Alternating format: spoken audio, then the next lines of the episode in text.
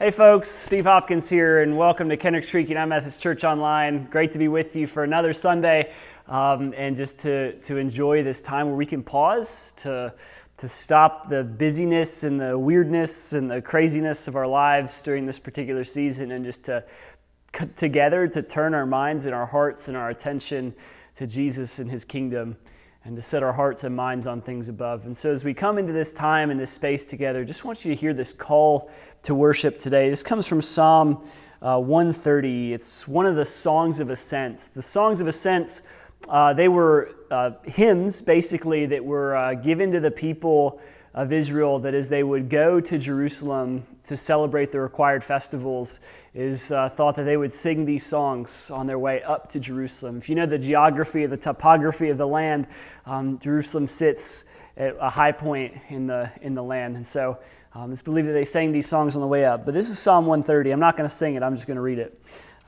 This is the Song of Ascent. So out of the depths I cry to you, Lord. Lord, hear my voice. Let your ears be attentive to my cry for mercy. If you, Lord, kept a record of sins, who could stand? But with you there's forgiveness, so that we can, with reverence, serve you. I wait for the Lord, my whole being waits, and in His word I put my hope. I wait for the Lord more than watchmen wait for the morning, more than watchmen wait for the morning. Israel, put your hope in the Lord, for with the Lord is unfailing love, and with Him is full redemption. He Himself will redeem Israel from all their sins. If you would, let's spend some time in prayer together this morning. Just going to pause and quiet and still our hearts and minds. And so if you would just bow your heads and your hearts with me wherever you are.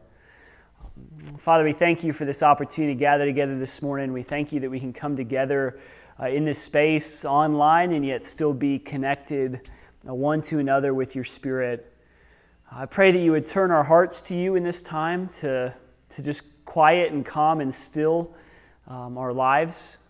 Help us to fix our eyes on you, the pioneer and perfecter of our faith. Help us to tune out all the other voices and all the noise from the news, from social media, from the worries and concerns about viruses and economies and governments, and to still our hearts to focus on you.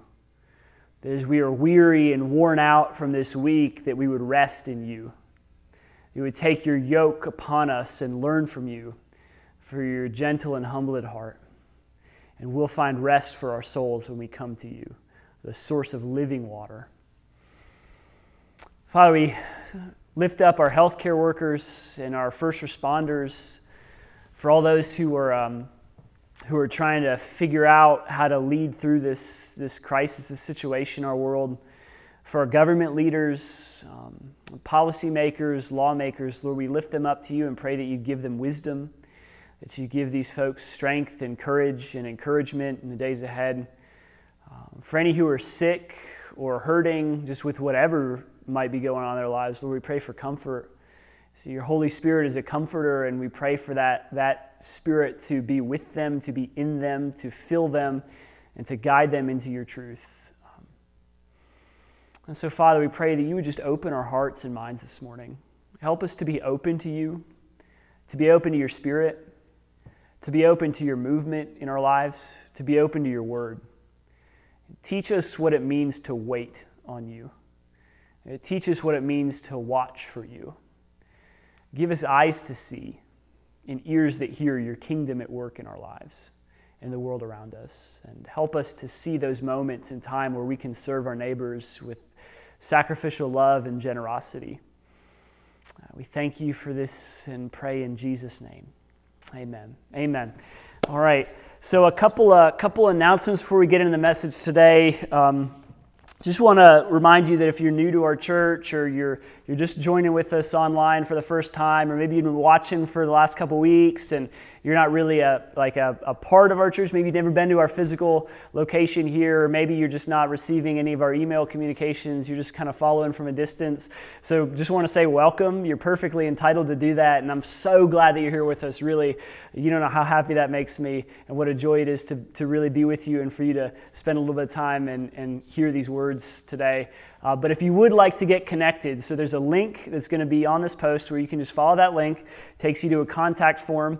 Just ask for a little bit of information from you just so we can get connected. I'd love to get connected with you and do whatever I can to help you in the next step of your journey and to see what resources we have as a church that we can provide to help you wherever you are. So if there's anything you'd like to share with us, just please do reach out. You can also find prayer requests that way. So if you'd like to submit a prayer request to us, you can do it in that same kind of way.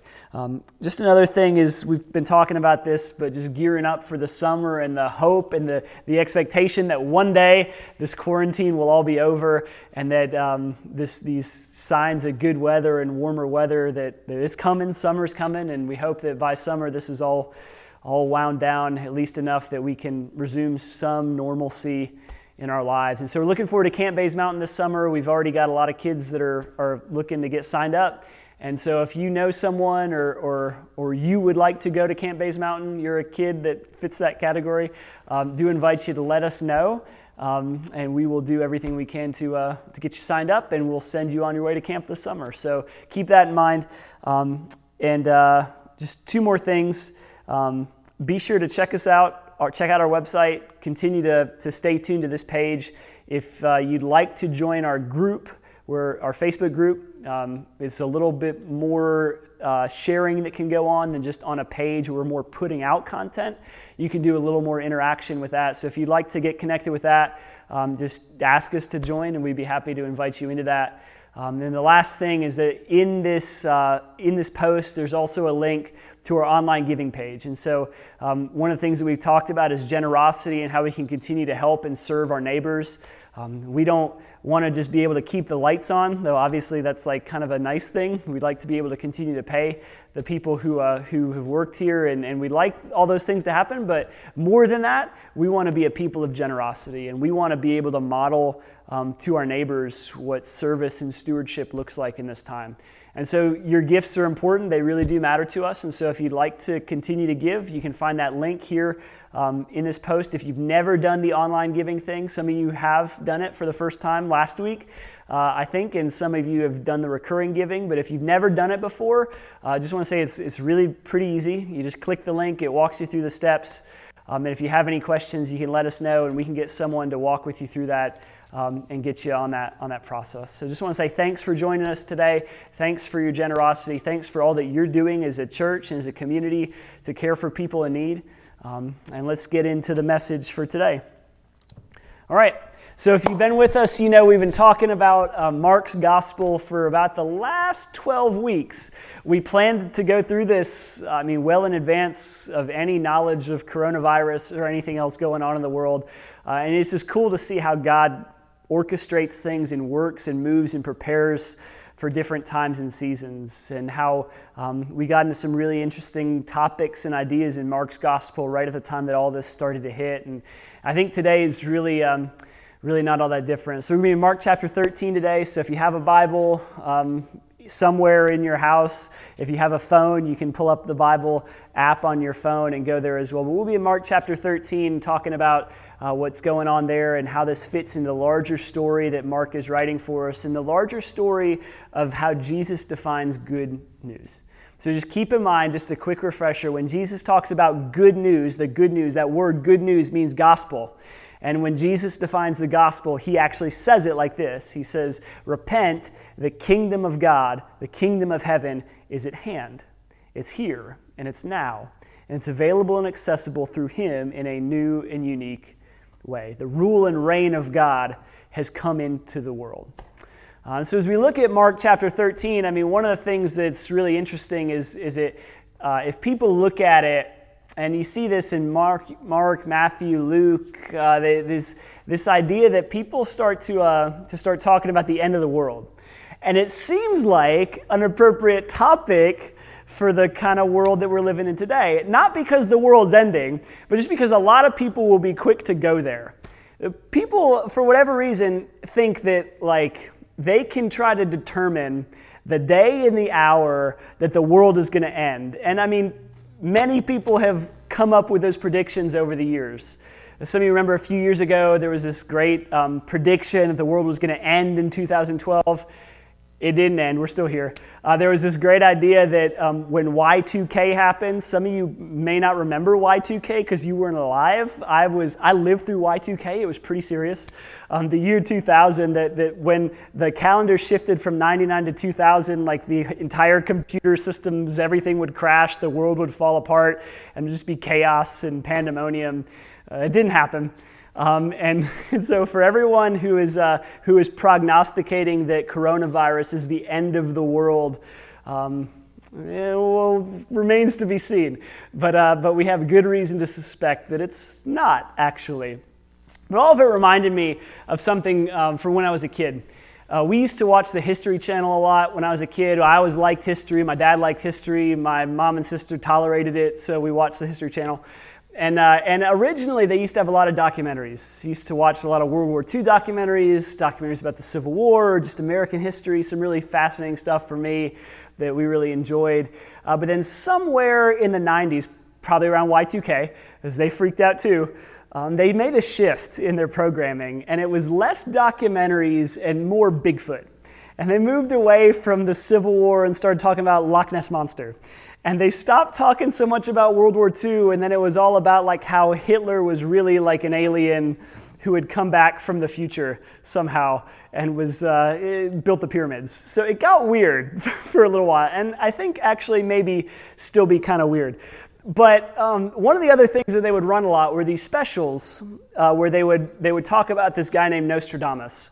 So maybe you've heard of Nostradamus. And of course, what got me thinking about this was because so many people now think that because they have social media that they are like Nostradamus. And of course, they can predict all sorts of things that are going to happen in the world. Nostradamus is known for having this book of prophecies, basically, that were really what they were is just like a series of poems that he and others felt was allegedly some kind of predictions about the future.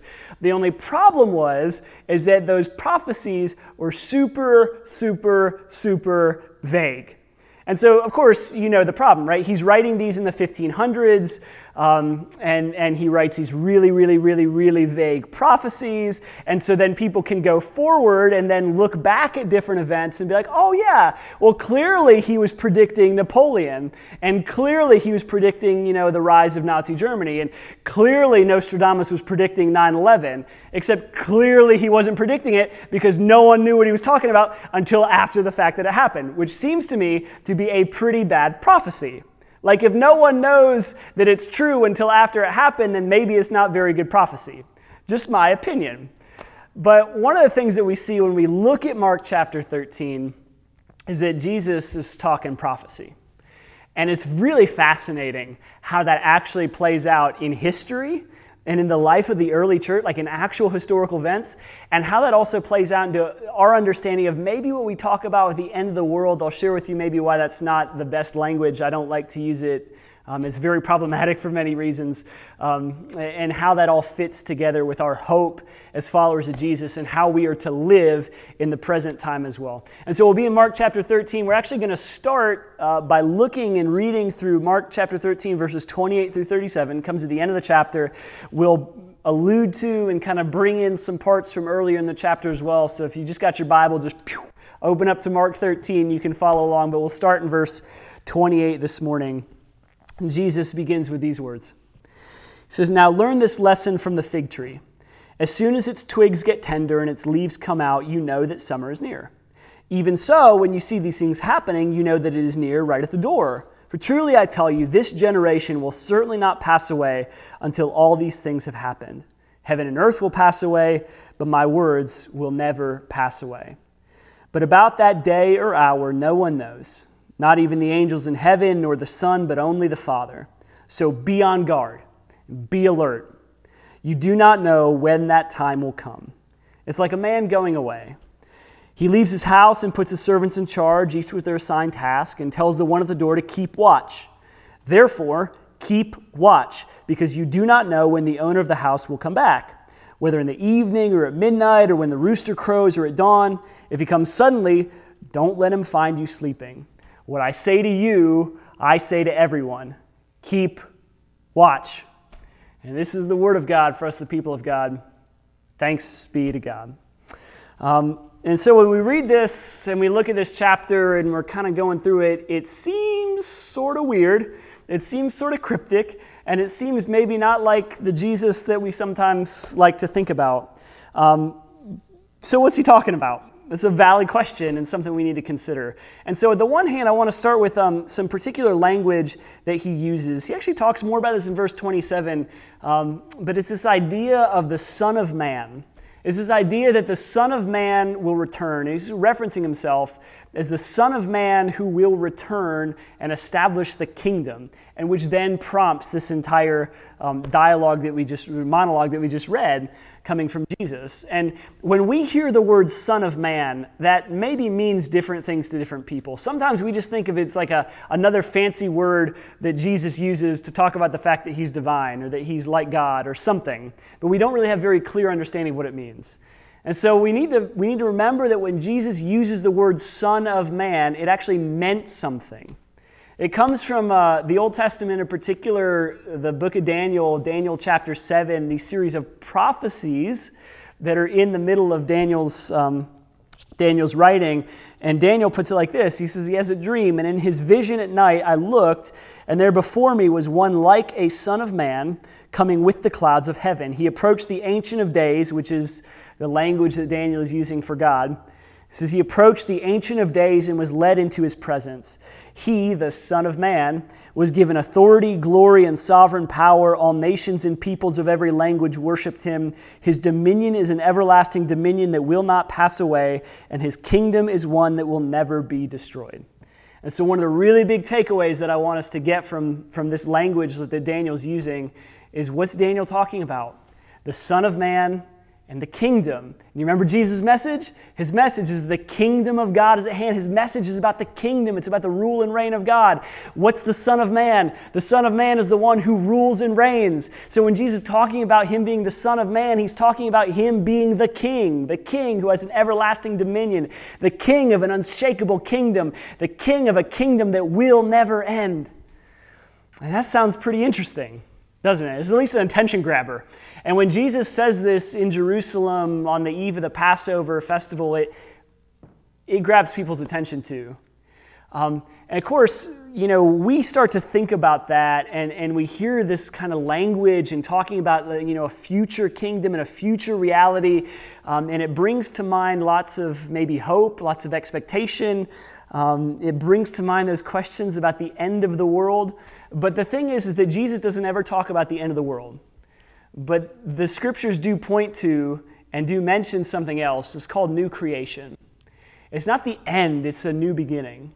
And it's a beginning in which the kingdom has fully come. And so when Jesus gives us his prayer, the great prayer that I need two hands to demonstrate this. The great prayer that he gives his disciples, he says, your kingdom come, your will be done on earth as it is in heaven. And we know that the reality of our current world is that there is the kingdom of God. It's at hand. We see that. We see righteousness, joy, peace, hope, love, faithfulness, goodness. But then we also see alongside that what we might call like the kingdoms of this world.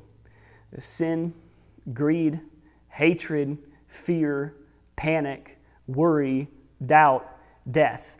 And these two kingdoms, they live and they coexist. But the promise of the gospel is that in and through Jesus and his work on the cross, that the kingdoms of this world are defeated. Then though they coexist for a time, what Jesus, he ushers in the beginning of an age in which the kingdom fully will come and his will be done on earth as is in heaven, because the heavens will just overwhelm and recreate this good earth. The reason that it's all really important for us to think about is because we kind of sometimes wrestle with that. I mean, when you just look at a world where there is sin and suffering and where there is coronavirus and where there are diseases, and we kind of just scratch our heads and say, well, God, where are you?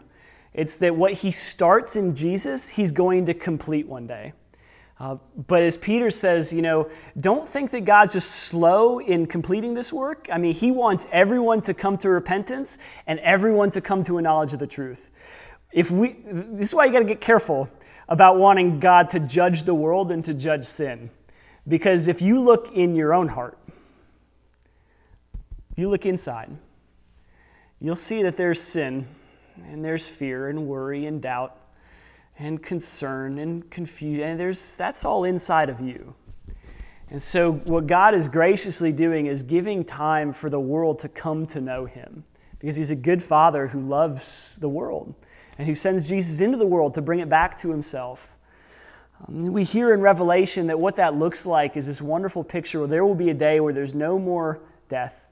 There are no more tears, every tear wiped away, no more mourning, no more suffering, no more crying, no more death at all. The old order of things has passed away. That's the great future hope that we have.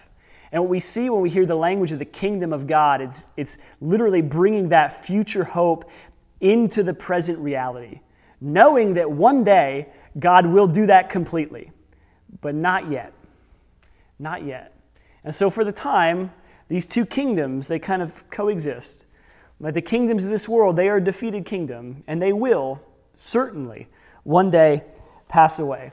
Of course, the challenge, the real tricky part for us and everyone who's living through it is we always ask the question that many of you are familiar with. And then, of course, Peter, James, John, and Andrew asked Jesus. So, in particular, before Jesus gives this whole teaching, they're walking out of Jerusalem. They pass by the temple. Somebody says, "Man, Jesus, that's a nice building. Look at them big stones. They're real nice stones. Look at that. You appreciate that, right, Jesus? You know about stones. That's a good stone." To which Jesus says, "You think those are nice stones? 3 days, that whole temple destroyed." And I'm telling you, and then he goes on. He says, "I'm telling you guys, listen, one day, not going to be one stone left on top of another one." And everybody's like, "What? Jesus, no, you can't say that. That makes us uncomfortable. The temple's a big deal. We like the temple. It's so pretty. Look at it. It's a nice building." So later on, when they get out of Jerusalem, they cross over the Kidron Valley. They go to sit on the Mount of Olives, which is where Jesus was staying with his disciples for that week. And from the Mount of Olives, you can look out across the city of Jerusalem. You can see the temple. You can see the entire city, the city of David, and everything's kind of laid out before you. And Peter, James, John, and Andrew, they come up to Jesus and they ask him this. They said, "Okay, Jesus, what you were saying back there, when's all this stuff going to happen? What's the sign that these things are about to be fulfilled?" Which is really just like a grown-up way of asking the question that every little kid is asked in the car is, "Are we there yet?" And you know what I'm talking about, right? If you've ever been in a car with kids, we've experienced this with our kids, is that we'll be driving somewhere and inevitably, like, you know, after about 20 or 30 minutes, someone will ask in the back seat, "Are we there yet?" And of course the answer is, well, no, we're not there yet because we're still driving. So if we were there, we'd be there. But that doesn't seem to compute with kids. And so you keep driving for a little more. 5 minutes later, well, are we there yet? Well, no, we're not there yet. And you drive a little further. Are we there yet? No, we're not there yet. Seems nice and quiet. You're minding your own business. And then 10 minutes later, "Hey, Dad, what's up, kiddo? Are we there yet?" No, we are not there yet, right? If we were there, I would tell you. If we were there, you would know. And so this is the connection, is that so many people in the world think that, like, this is it, this is the moment, we've reached the end of days. It's really just saying, well, are we there yet? And what's the answer? You'll know when we get there. It will be unmistakable. Ain't nobody going to be asking the question, are we there yet? There will be no room for doubt. But until that time, you don't know. And it's good for us to remember, because a lot of people are really wrestling with this in this weird season of coronavirus, and they don't know, like, this is unlike anything we've ever experienced. But what I want to just remind us is that there have always been days and seasons and ages in the world and through previous generations where there was a whole lot of uncertainty and people didn't know what was going to happen. Just think about it. I mean, do you remember, maybe some of you who are around, like, remember 9/11 and just remember how weird that was, the aftermath of that? Like, on 9/10, life was normal, and then on 9/12, like, you couldn't go to the airport. It was a pretty drastic change, you know? And it felt like, in some ways, the world as we knew it was over. And lots of people ask that question, are we there yet? Maybe think back to, most of you might not have been alive, but maybe if you could put yourself in the shoes of someone who was alive during World War II. And after Pearl Harbor and after that great war and then after the atomic bombs, I mean, in so many ways, like, with just millions and millions of people who had died during that conflict, it probably felt a little bit like the end of the world in some ways, right? Like, you ask the question, are we there yet? I mean, our safety, our security, an impending Cold War with the Soviet, like, this is a pretty big deal. So are we there yet? Or maybe go back to World War I, right? The world had never experienced a mechanized war like this before. And I mean, it was unbelievably costly. Millions of people died. Entire generations in France and Germany just decimated, of young men just gone forever. And then on top of that, in 1918, speaking of diseases, there was the Spanish flu pandemic, which killed 50 million people around the world, about a quarter, 20%, 25% of the world's population at the time. Are we there yet? Or maybe even go back, let's go back further. Let's go back to the Middle Ages, the bubonic plague, 1347 to 1351. It was known as the Black Death. It was just this plague that swept across Europe, killed as much as somewhere between 100 to 200 million people, somewhere around half of the population of the planet was killed. You imagine what that would have felt like?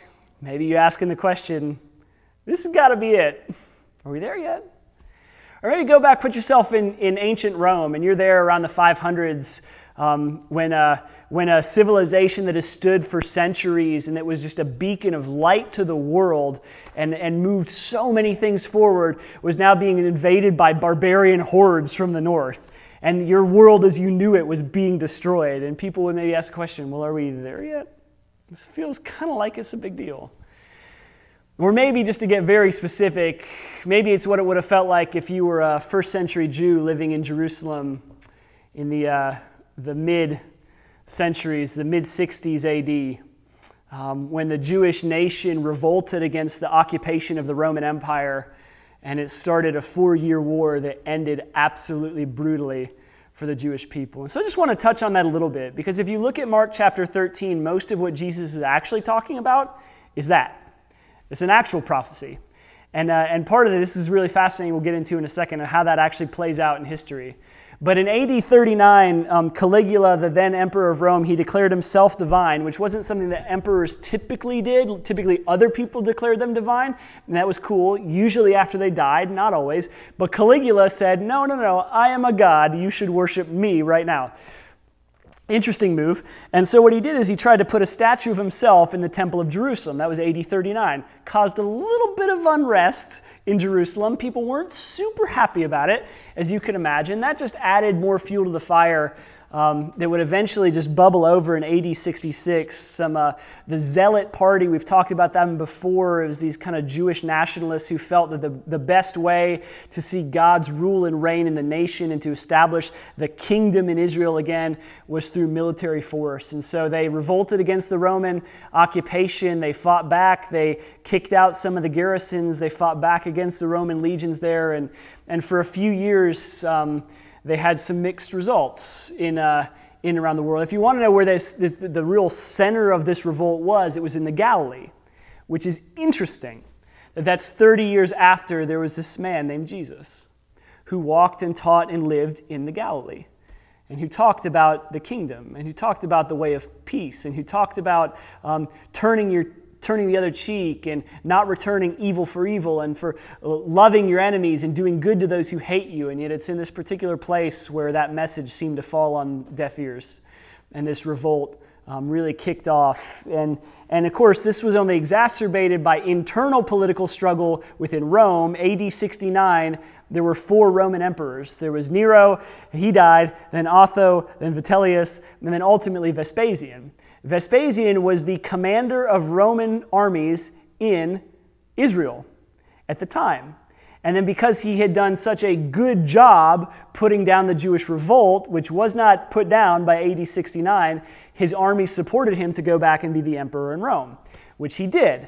And he left his adopted son Titus in charge of the Roman armies and legions in Israel, which then ultimately Titus is the one who won the victory. And it all culminated in AD 70. All of the other places had really been captured, destroyed. There were really 2 holdouts left. There was Jerusalem There was ultimately the Jewish fortress of Masada that was by the Dead Sea. You're not going to talk too much about Masada. You can go look it up. Pretty fascinating story there. But the siege of Jerusalem was kind of the big climactic moment. And the Roman army surrounded Jerusalem, and there was famine within the city. There was disease that broke out in the city. There were reports that were told, historians wrote about, that things were so bad that families would eat each other because there was just no food.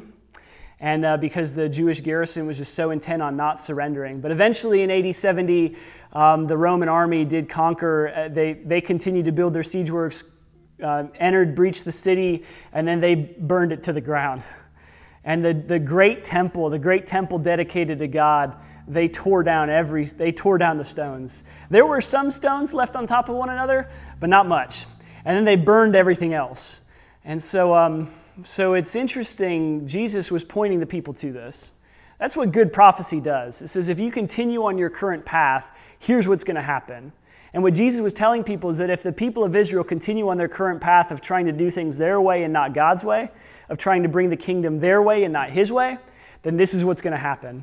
The Romans are going to wreck this city, and the people of Israel will no longer be a people, and the Jewish state will be decimated, and Judaism forever would be changed. Which it was, because the temple was destroyed in AD 70, and it was never rebuilt. The sacrificial system was destroyed, and it was never resurrected. And a whole lot changed for the people. And as an interesting side note, this is actually what really split Christianity from Judaism. There was a really strong Jewish Christian movement. Of course, you know, the early spread of Christianity, you read about in the book of Acts, it goes off into the Greek world. And you might wonder, well, how come there was such a small Jewish Christian population like in the world today? How'd that happen? Well, really, it's because the Jewish Christians in Jerusalem, they remembered Jesus' words about what would happen, that there would be signs of pointing to the destruction of Jerusalem and the temple, and that when they saw these things happening, that they needed to get out. They needed to get out, and that's exactly what they did. And so that just caused a rift between the movement who followed Jesus and between the traditional Orthodox Jews that just never really got repaired, that breach that never really healed. And the reason that we go through all that kind of crazy, weird, long history is because for the last, however long we've been talking here, all of that sets the context for Jesus' one very simple, straightforward command. And his command is watch. That's all he said, keep the watch. In the midst of an uncertain world where you don't know how things are going to shake out, and you don't know how things are going to end, and you don't know what's going to happen, he says, keep the watch. Like our call to worship from Psalm 130, I wait for the Lord more than a century waits for dawn. You ever been on guard duty before? I remember this from my time when I was an infantry officer in the Army, and we'd set up patrol bases, and you'd have to keep people on the perimeter basically on watch. They were pulling security, and that's all pretty easy during the day, but in the middle of the night when it's dark and your body wants to sleep and it's cold and it's just getting colder. Like, that's a miserable place to be. And so if you've ever stood on sentry duty or pulled security or been on guard duty at night, you know what I'm talking about. The only thing that you really care about is when that sun's coming up. And what the psalmist is saying in Psalm 130 is that, like, my soul longs for you, God, more than a sentry who's waiting for dawn. I am watching for you like a sentry who's watching for dawn. That's the kind of posture that we're to have in an uncertain and unclear world before God.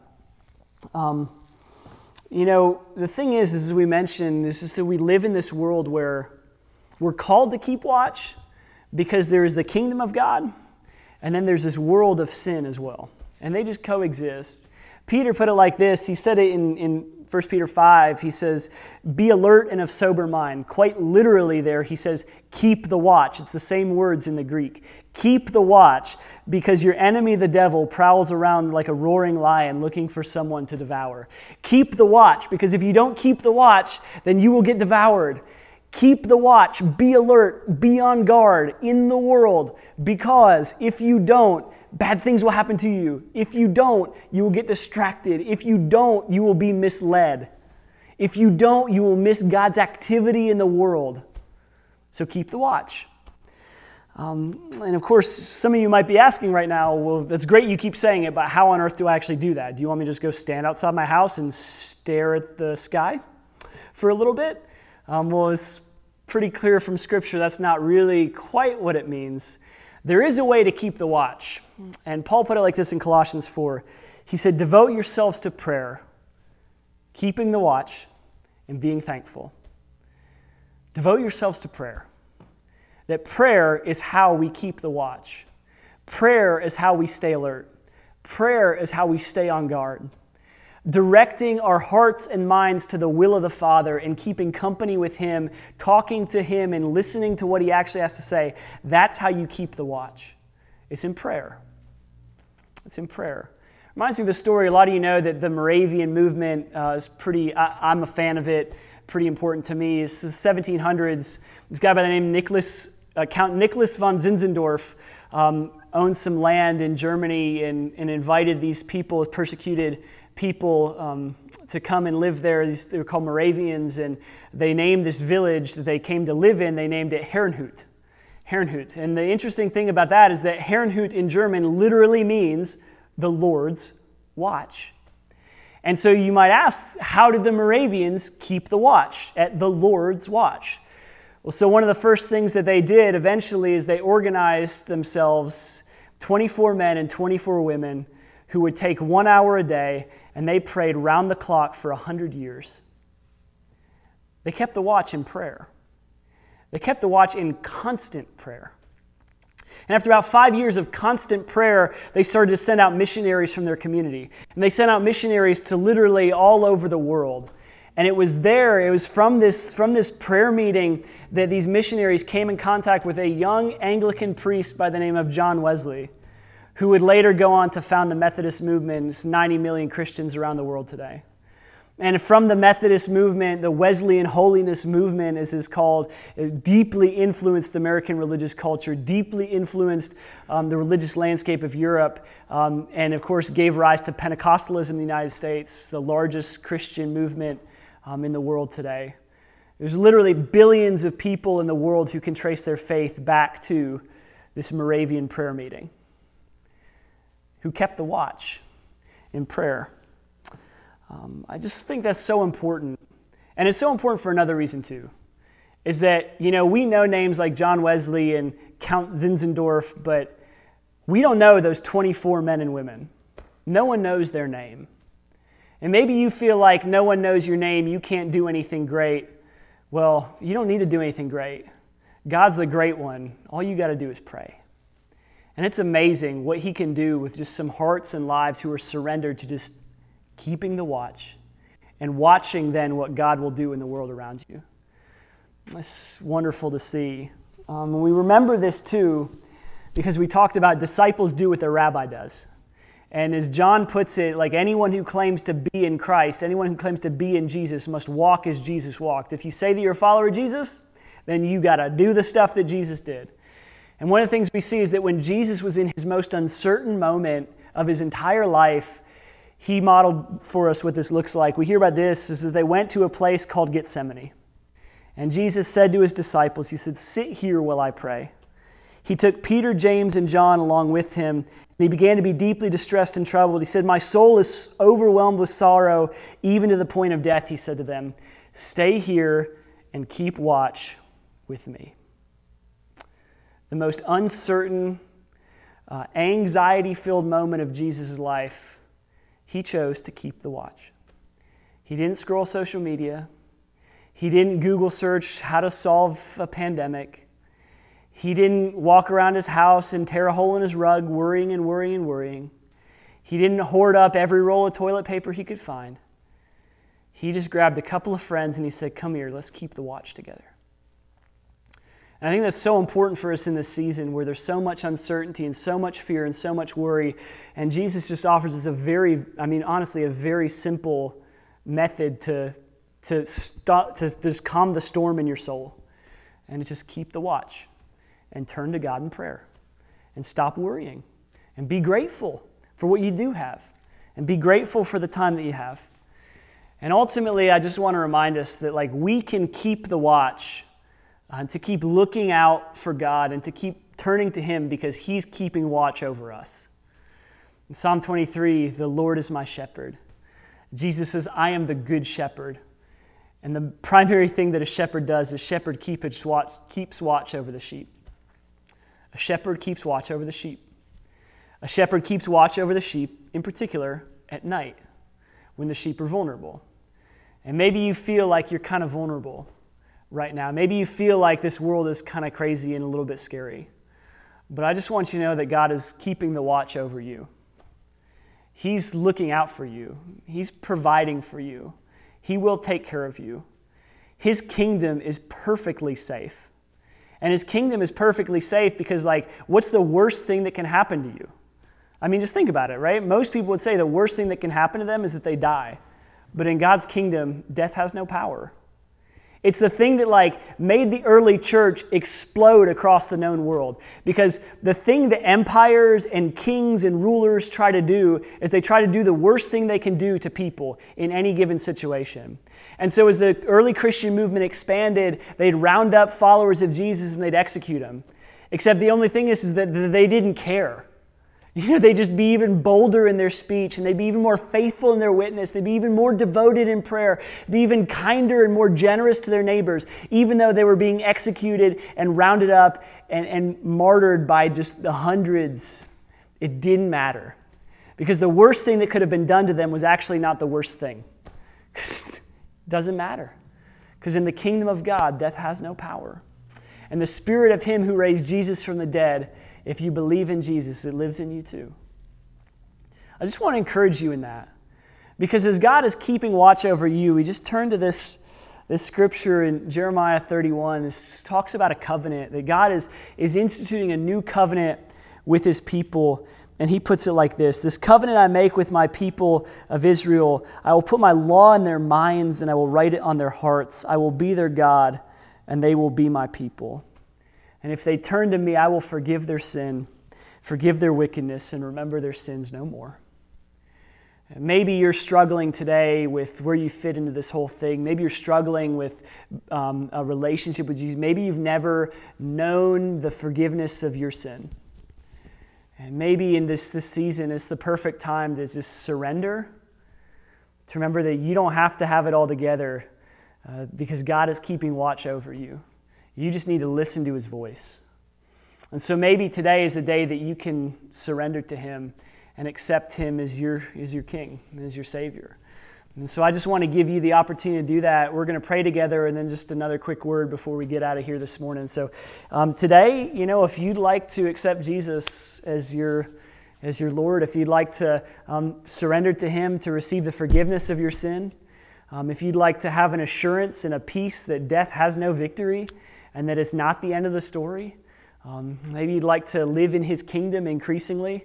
I'd just like to pray with you and for you today and just invite everyone, wherever you are, to just bow your heads, your hearts in prayer, and we'll just come to God in this time together. So if you would, let's pray together. Father, we thank you for your word and thank you for the peace that you give us.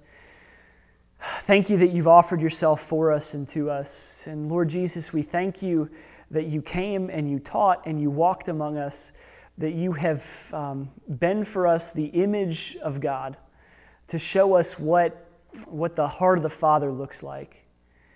And Lord, here and now there are some of us who are struggling with a lot of things in life. And so, Father, we pray that they just surrender their hearts and lives to you. They have the courage to trust in you, to trust in you for the forgiveness of their sins, to trust in you for their daily bread, to trust in you to provide for them over the course of their daily lives. And that as we do that, we know that you will guide us forward in the days ahead. And so for some of you who are feeling that today, I just invite you to pray with me. Lord, today I surrender everything to you. I trust you for my eternity, and I trust you for today. I trust you in the big things, and I trust you in the small. And I accept this gracious gift of life that you've offered. I know the forgiveness of sin in my heart. And I just surrender all those burdens and those worries that I've been carrying to you. And I ask, Lord, that you take away my sin. Take away my shame. Take away my guilt. Take away my doubt. and instead fill me with your Holy Spirit, that I might be born into your kingdom that has no end, an everlasting dominion where every tear will be wiped away, every sorrow will be put to right, and death has been swallowed up in victory. And for the rest of us who maybe are struggling to live out this season, Father, I just pray that we would hear your words, that though the kingdoms of this world may fade, that though diseases will come and go, calamities and tragedies and natural disasters will strike, and that this world will eventually pass away and a new creation will dawn, but of all those things, your word will never pass away, and your word will never fail. And so I pray that all of us would have ears that hear your word speaking in our lives, that you are the good shepherd and the sheep listen to your voice. I pray that we would be open to it and responsive to it, and that you give us opportunities to be deeper into your word and to your voice this week. Lord, reveal to us your will in the small things of our lives as we go about everything that we do here and now. And Father, I pray that you would protect and guide and guard everyone who's joined us today, that you would send them out in the power and the strength and the wisdom of your Holy Spirit. You would bless them and keep them. You make your face to shine upon them and be gracious to them. You lift up your countenance upon them and give them your very peace. And we pray in the name of the Father, the Son, and the Holy Spirit. Amen. Amen. Well, thanks for joining us, folks. Like I said, if you got anything that you'd like to share with us, do feel free to stay in touch with us. Fill out that contact form. Check out our online giving page. Stay in touch with this page for more updates as the week comes. And hey, keep on the lookout. We're going to be doing a day and a half or so of 24/7 prayer. We've done prayer weeks in the past. We're going to do them again in the future. But just in the middle of this next week, we're just going to, as a practical way to keep the watch, we're just going to have a time of prayer. Keep on the lookout this week for that sign-up link where you can join in that. So if that's something you're interested in, super excited for you to join in. I'm a big fan of it, and every time we do it, it's just a great opportunity for us to hear what God is saying in our lives and speaking to us in this season. So bless you as you go out from here today. Thanks for joining us today, and we'll be with you again soon. Make a great day.